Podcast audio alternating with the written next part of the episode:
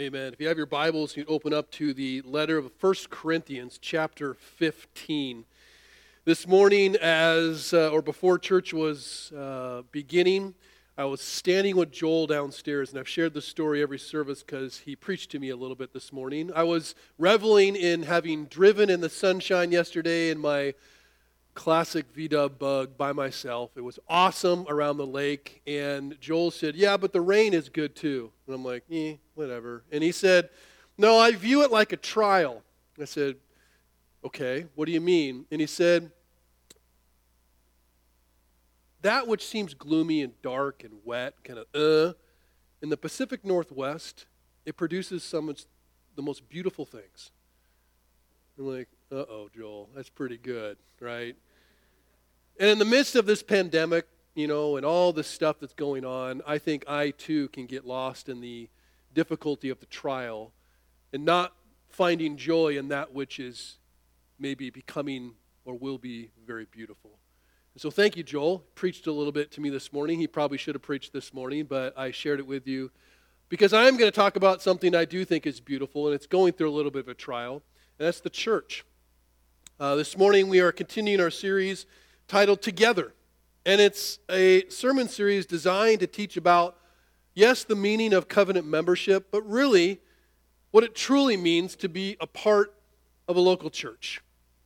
Now, the Bible teaches, as I shared last week, that the church is the chosen people of God, the called out ones of the world who are assembled together. And this family of families is invisible and it's global.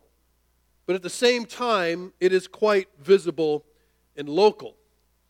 Now, what primarily binds a group of local believers together in a local church is a shared covenant or a shared commitment to one another to be God's people in a particular place. That's primarily what binds a church together. And though this commitment is foundational, it is the foundational part of our identity as the church, it's not the only thing that that local people commits to together. This shared commitment also includes, and I think requires, a shared confession, which is what I want to talk about today. Now, simply defined, a confession is a declaration of believed truth. And to confess means to declare or to acknowledge or to profess or to admit. And one confesses when they openly and often publicly declare what they are convinced to be true. Now, verbal confessions are good, but written confessions are even better because they endure as many things around change. Now, the opposite of a confession is either passive silence or active denial of certain truths. And regardless of the content of a given confession, doesn't have to be a Christian, a secular, any confession at all. A shared confession of any kind amongst a specific people in a specific place serves some very important purposes. First, it provides clarity to what you actually believe as a group.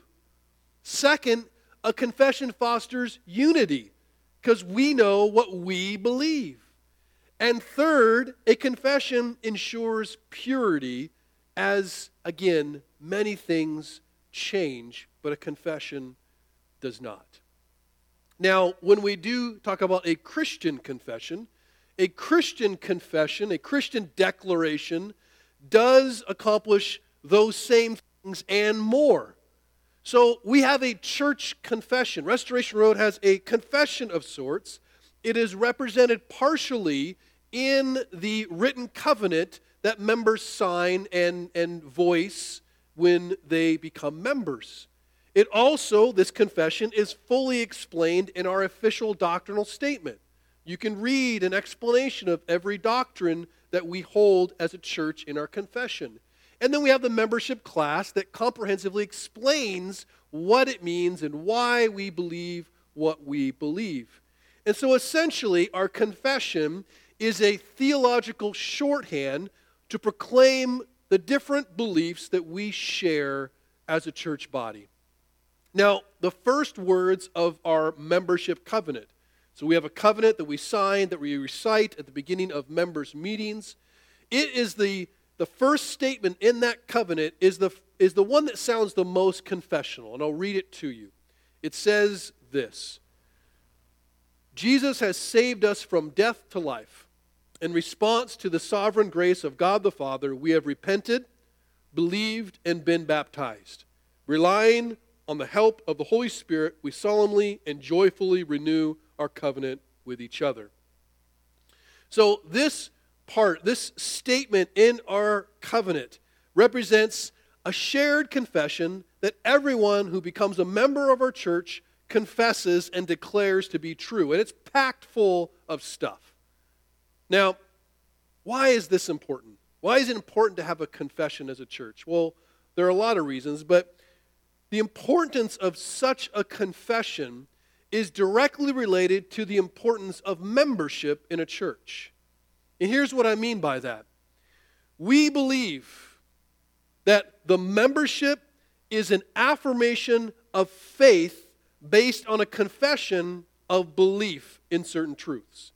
So, membership is an affirmation of faith based on a confession of certain truths. And what that means is this by accepting someone into membership, and that is not something in our church that just the elders do.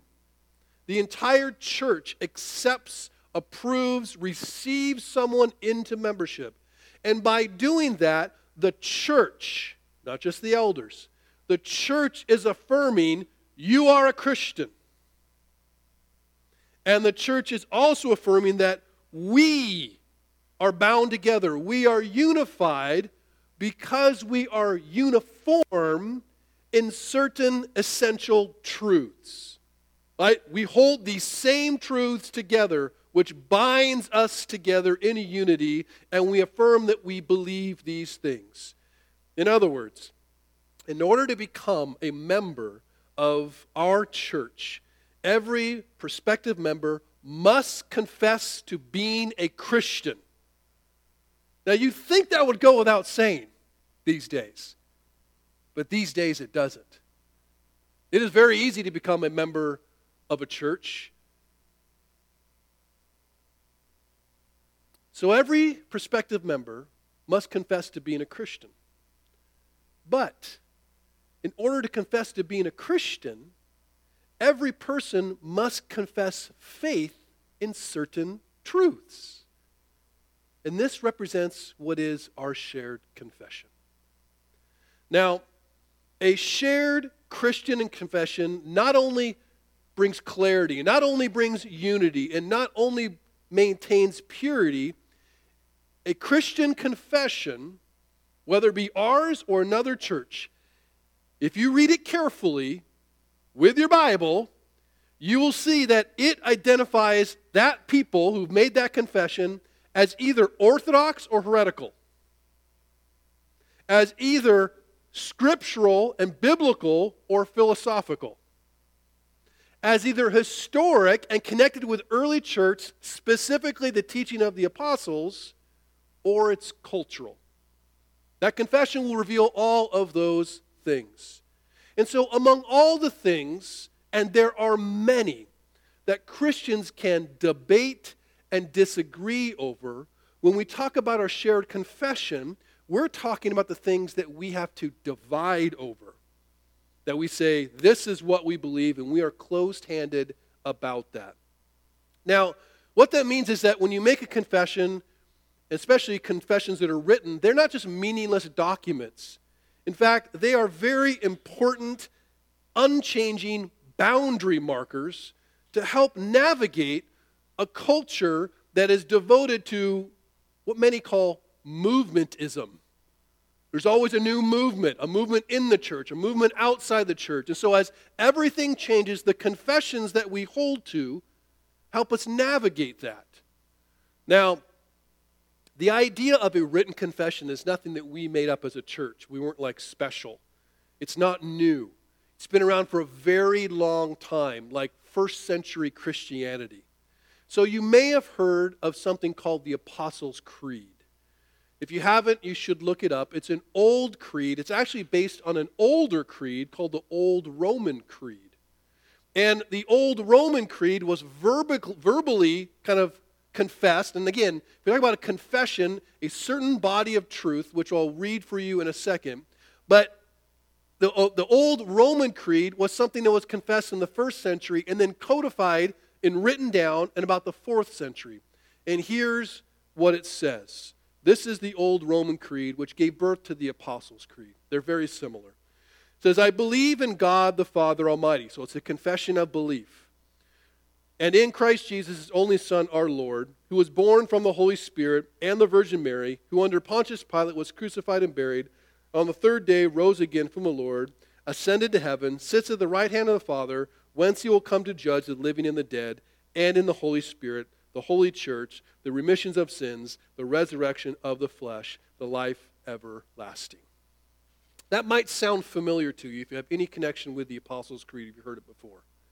So, an early commentator, like a Bible scholar, like really early, like fourth century early, like hundreds and hundreds of years ago, about the Apostles' Creed, based on this Roman creed, he said that the apostles had actually written this at Pentecost as they were leaving Jerusalem to go proclaim the gospel. Whether that's true or not, who knows? But that's a very old commentator saying this had significance, this had meaning, this actually may have actually come from the apostles' hands themselves. And ultimately, if nothing else, the Apostles' Creed represents some form of what the early church would consider essential faith, the rule of faith the, the box, if you will, of Christian beliefs that every Christian must confess. The core teachings, if you will, of the apostles are found in the Apostles' Creed. Not every teaching, but that which was core and essential. The New Testament, if you were to survey it, seems to imply this idea of confession. This idea of like, there's a group of teachings that we are to uh, you know, recognize as essential to Christianity. And so I'm going to give you a really quick rundown. I'm not going to give you the full verse, but the references. You can look them up yourself. But this is where you get this idea of a confession that we didn't make up, that it's been around for some time. In Hebrews chapter 10, particularly verse 23, Christians are called to hold fast to a confession, literally confessing certain things about Jesus. In Jude chapter 3, Christians are told to fight or to contend for this confession or for the faith once for all delivered to the saints. A faith that was once for all delivered to the saints. Christians are told to guard this confession in 2 Timothy chapter 1, as if there's something that you've been entrusted with and you need to care for and guard. Christians are told to, stand firm in this confession in 2 Thessalonians 2 like, stand in something, remain in something, don't be swayed otherwise. And then, lastly, in 2 Timothy 2, and there are others, Christians are told to share, to pass on, to teach a certain confession, certain essential truths, teach other men who would teach other men. Like there's something being passed on. And we go, what is that something? It certainly can't be everything. There's got to be some essential truths that all Christians are to confess. And so, if we at least acknowledge that there is a Christian confession, that will lead us to the next, like, well, what is the Christian confession then? So, simply, and I'll unpack it a little bit, it's the gospel. It's the gospel. It is what the Bible describes as the power of God for salvation. That's the gospel. You remember perhaps in Acts chapter 16, when Paul is in prison in Philippi, he's with Silas. They're chained up, and the earthquake happens, and the prison doors open up, and they don't leave. And the Philippian jailer is about to kill himself because he believes the prisoners have all escaped. Paul's like, Whoa, whoa, whoa, whoa, whoa, we're still here, man. Everyone's here. And he's so moved, he brings Paul and Silas home. And he asks them this question the Philippian jailer says, What must I do to be saved? And Paul's response is simply, Believe in the Lord Jesus, and you will be saved, you and your household. So the implication is that salvation is not rooted in all these things you confess. Christians confess a lot of things today. They confess things politically, they confess things socially, they confess things morally, ethically, all kind. Primarily, not exclusively, but primarily, salvation is based in believing and confessing certain truths about Jesus. Now, what are these certain truths? What must every member confess to be a member, or more importantly, what must every Christian confess to be a Christian? 1 Corinthians 15. If you look at 1 Corinthians 15, I'm going to read verses 1 to 8. Here's what Paul writes now I would remind you, brothers, of the gospel I preached to you, which you received, in which you stand, and by which you are being saved, if you hold fast to the word I preached to you, unless you believed in vain. For I delivered to you as of first importance what I also received that Christ died for our sins in accordance with the Scriptures, that he was buried, that he was raised on the third day in accordance with the Scriptures, that he appeared to Cephas and then to the twelve. And then he appeared to more than 500 brothers at one time, most of whom are still alive, though some have fallen asleep. And then he appeared to James, and then to all the apostles. And last of all, as to one untimely born, he appeared also to me. So, if you kind of look at this text you would notice that it has a little bit of an organization to it. It reads like a confession. It reads as if it is written, perhaps just familiar to Paul, to Paul, as if it's written, though, to be remembered, even memorized, and then taught, and then ultimately guarded. These truths represented in this text are the hills that Christians are to die on. It's shocking how many hills Christians are choosing these days to die on that are not the hills God has called us to die on. Putting their flags in places that may be important but not essential. This represents what is essential. This represents what is so important that we will divide over it and die over it. Now, there are many important things that Paul teaches throughout his 13 letters, half the New Testament.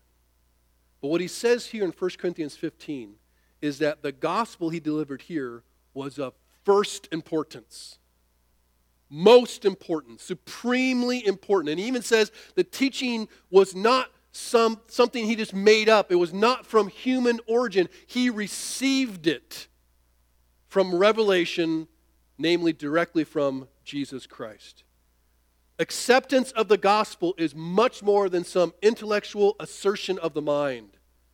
It is more than just an emotional, momentary declaration of the mouth.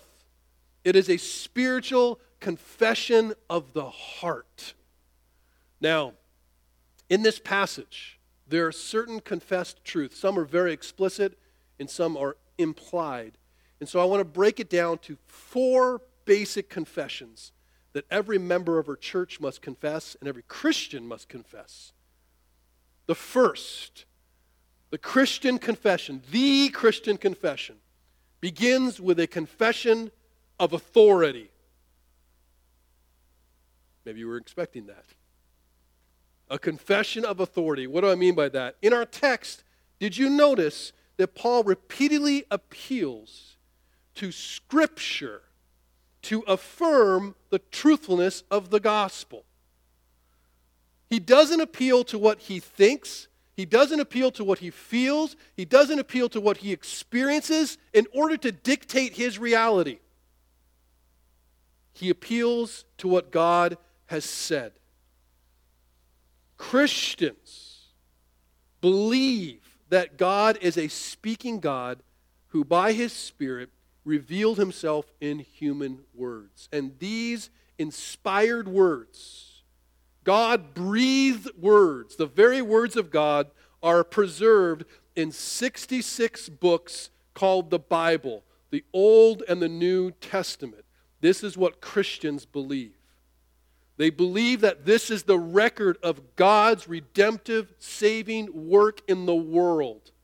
They believe that the Bible, as originally given, is infallible, is inerrant, inerrant, and it serves as the supreme authority in all matters of belief and behavior. Confession of authority.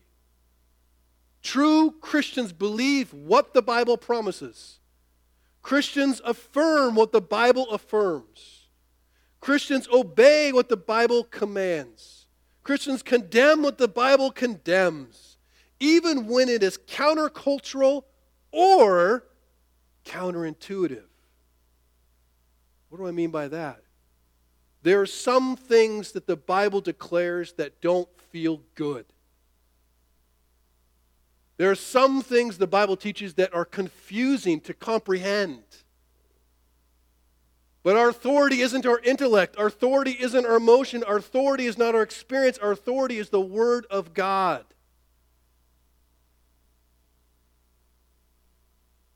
The Word reads us. The Word teaches us, the Word encourages us, it admonishes us, it tests us, it corrects us, informs us, and it leads us in all the truth of God toward the fullness of joy that God promises. The truthfulness of this confession is not by our arrival at understanding everything and being perfect.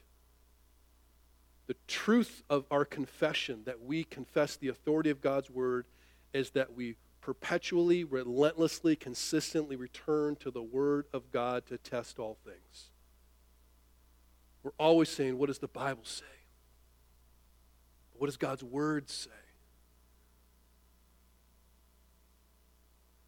You see, all other parts of this confession are dependent upon that first part. It is the where that we look to to understand our reality. It is where we look to understand what is actually true about the place we find ourselves. All that we know about God, all that we need to know about sin, all that we need to know about salvation is found in God's Word. There are many things that are very black and white in Scripture. Not everything. There mysteriously gray areas in Scripture. But guess what? God is very black and white on how to deal with those gray areas.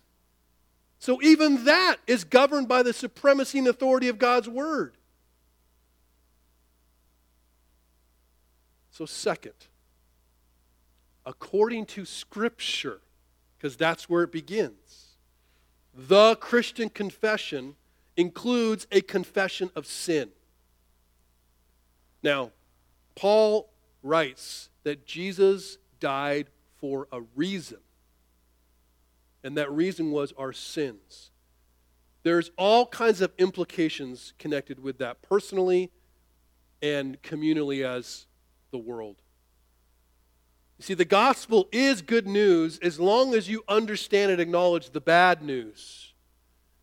To be a Christian, you must believe that the core issue where everything went wrong was Genesis chapter 3 when mom and dad, Adam and Eve, decided to disobey God's word. It didn't matter what the word was. He could have said, Don't ever pick your nose, for in the day you pick your nose, you shall surely die.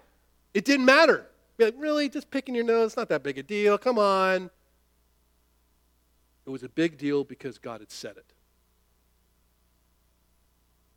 And so to confess sin is to believe that in rejecting God's good and authoritative word, the world broke. That sin entered the world through that one choice, and death came with sin. Our relationship with God was broken as a result of disobedience. And that the chasm that was created between God and man is too vast for any man to overcome. So, because of Adam's sin, we are sinners by nature, but guess what? We do just fine by choice. We willfully choose to turn our back on God and we become guilty as we try to seek answers to identity and purpose and truth apart from Him. And interestingly, in pursuit of that truth, which the world seeks after, people are miserable, but they try to convince themselves otherwise we find and we believe that we are living in a world that is enslaved to sin, addicted to idols, indebted to God, sentenced to die, unwilling and unable to pay the wages necessary to save sinners and to fix what is broken, namely the relationship with God. Essentially, everyone seeks their own glory and falls short of God's standard. And if you confess the first part, then you do believe that the only standard that matters is God's. And that God's standard is not dependent on what you think, what you feel, or what you want, or what you experience. I wish it was. Honestly, life in this world, at least in terms of getting along with everybody, might be easier if God didn't say certain things. But He does.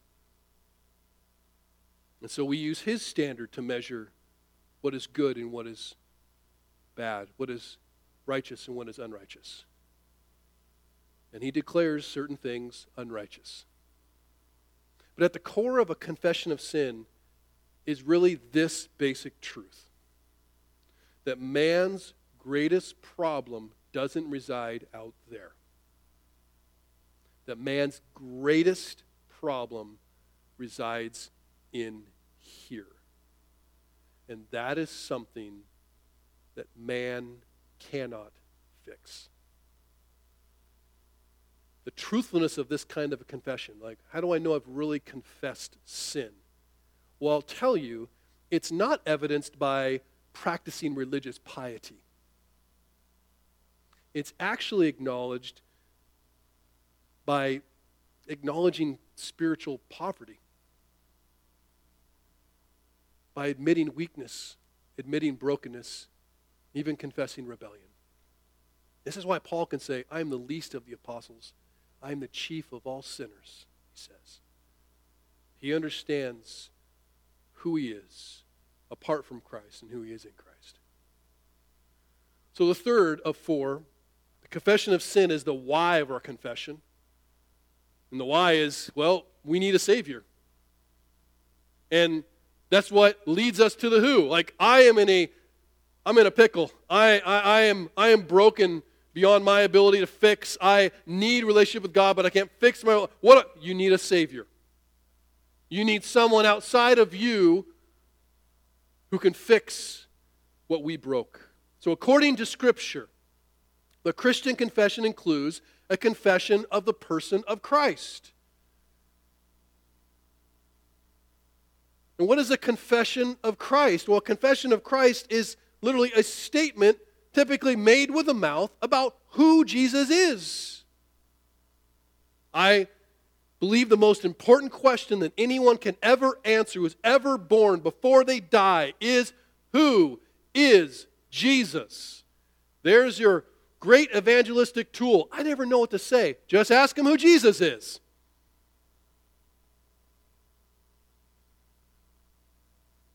To be a Christian, you must confess that Jesus is more than just a good teacher, more than just a wise sage, more than just a heroic martyr of some kind. According to Scripture, Jesus is much more than that. And according to Scripture, there's lots of false Jesuses out there.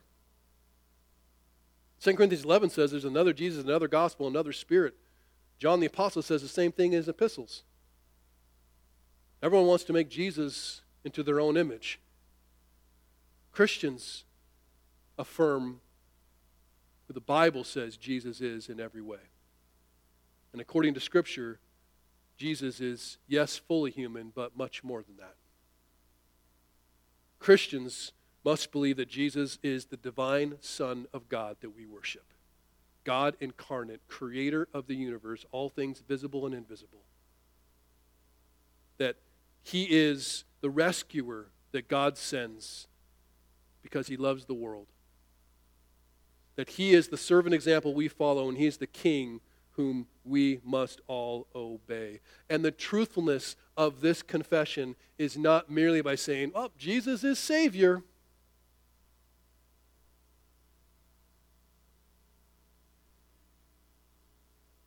You can't confess Jesus as Savior with the mouth if you're not confessing with your life that He's Lord. You can even confess He's Lord with your mouth. Jesus talks about that. Is Jesus truly the Son of God? Is He truly the Creator? Is He truly Master and King of your life and all the universe? That's what a confession of Christ is. And why is that so important? Which is our fourth one. If you don't confess the true Jesus, the cross is robbed of its power. Because if it's just a man hanging on the cross, that's just tragic. But if it's the Son of God and God's blood is being shed, oh, that's transformational. Confessing who Jesus truly is determines the true meaning of everything he did. And that's why, according to Scripture, a confession of Christ must include a confession of his death and his resurrection. So let me be clear what we're confessing. Though foolish to the world, and it is foolish to the world, the good news centers on the cross and the resurrection. The gospel teaches us that by his grace, undeserved favor towards sinners, already confessed that, God reaches out to those who refuse to listen and loves them. It's important to remember. John 3:16. It wasn't for God so hated the world he killed his son. God so loved the world that he gave his son. By grace he sacrifices his son, the perfect sinless one, crucifying him on the cross for the sins of men, paying the price that we could not, and by grace through his willing sacrifice Jesus redeems us, atones for our sins, and through his resurrection frees us from slavery and darkness and sin. By grace, through faith in Jesus Christ, we are justified. More than that, we are not just deemed innocent, we are deemed righteous as Jesus' perfect life is given to us. No longer under wrath, all of our sins covered. Evil is defeated, death is conquered, and those who were once dead in their sins are made alive through what? The resurrection. If you don't believe in the resurrection of Jesus Christ, the literal bodily resurrection of Jesus Christ, you are not a Christian. And if we believe it as Christians and it's not true, we are fools. But it is true. That's the heart of Christianity. And by trusting in what Jesus alone has done on the cross for our salvation, not in anything that we can achieve or earn. God makes us holy and blameless and free of all stain or wrinkle that sin might have created. We are reconciled to God and we enter into this relationship again, adopted as His children forever, irrevocably. This is the gospel.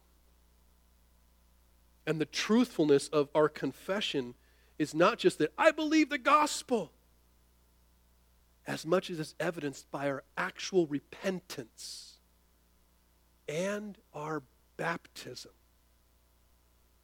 You ever wonder why we require baptism as a condition for membership? Baptism, in our view, A, it's commanded.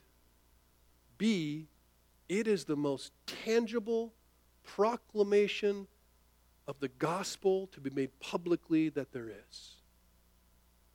In our culture, we've kind of lost a sense of the value and the importance of baptism. But you go into other cultures and other parts of the world, and as people convert to Christianity out of other religions and other faiths, families will often tolerate, say, oh, you can believe what you want, just don't get baptized. Because baptize is a full immersion of one's life. It is a full identification that what and who I was is dead, buried with Jesus, and it has risen to new life in Christ. That is why. It is part of the confession. the most powerful, if you will, part of the confession. So let me just tie this up at the end here.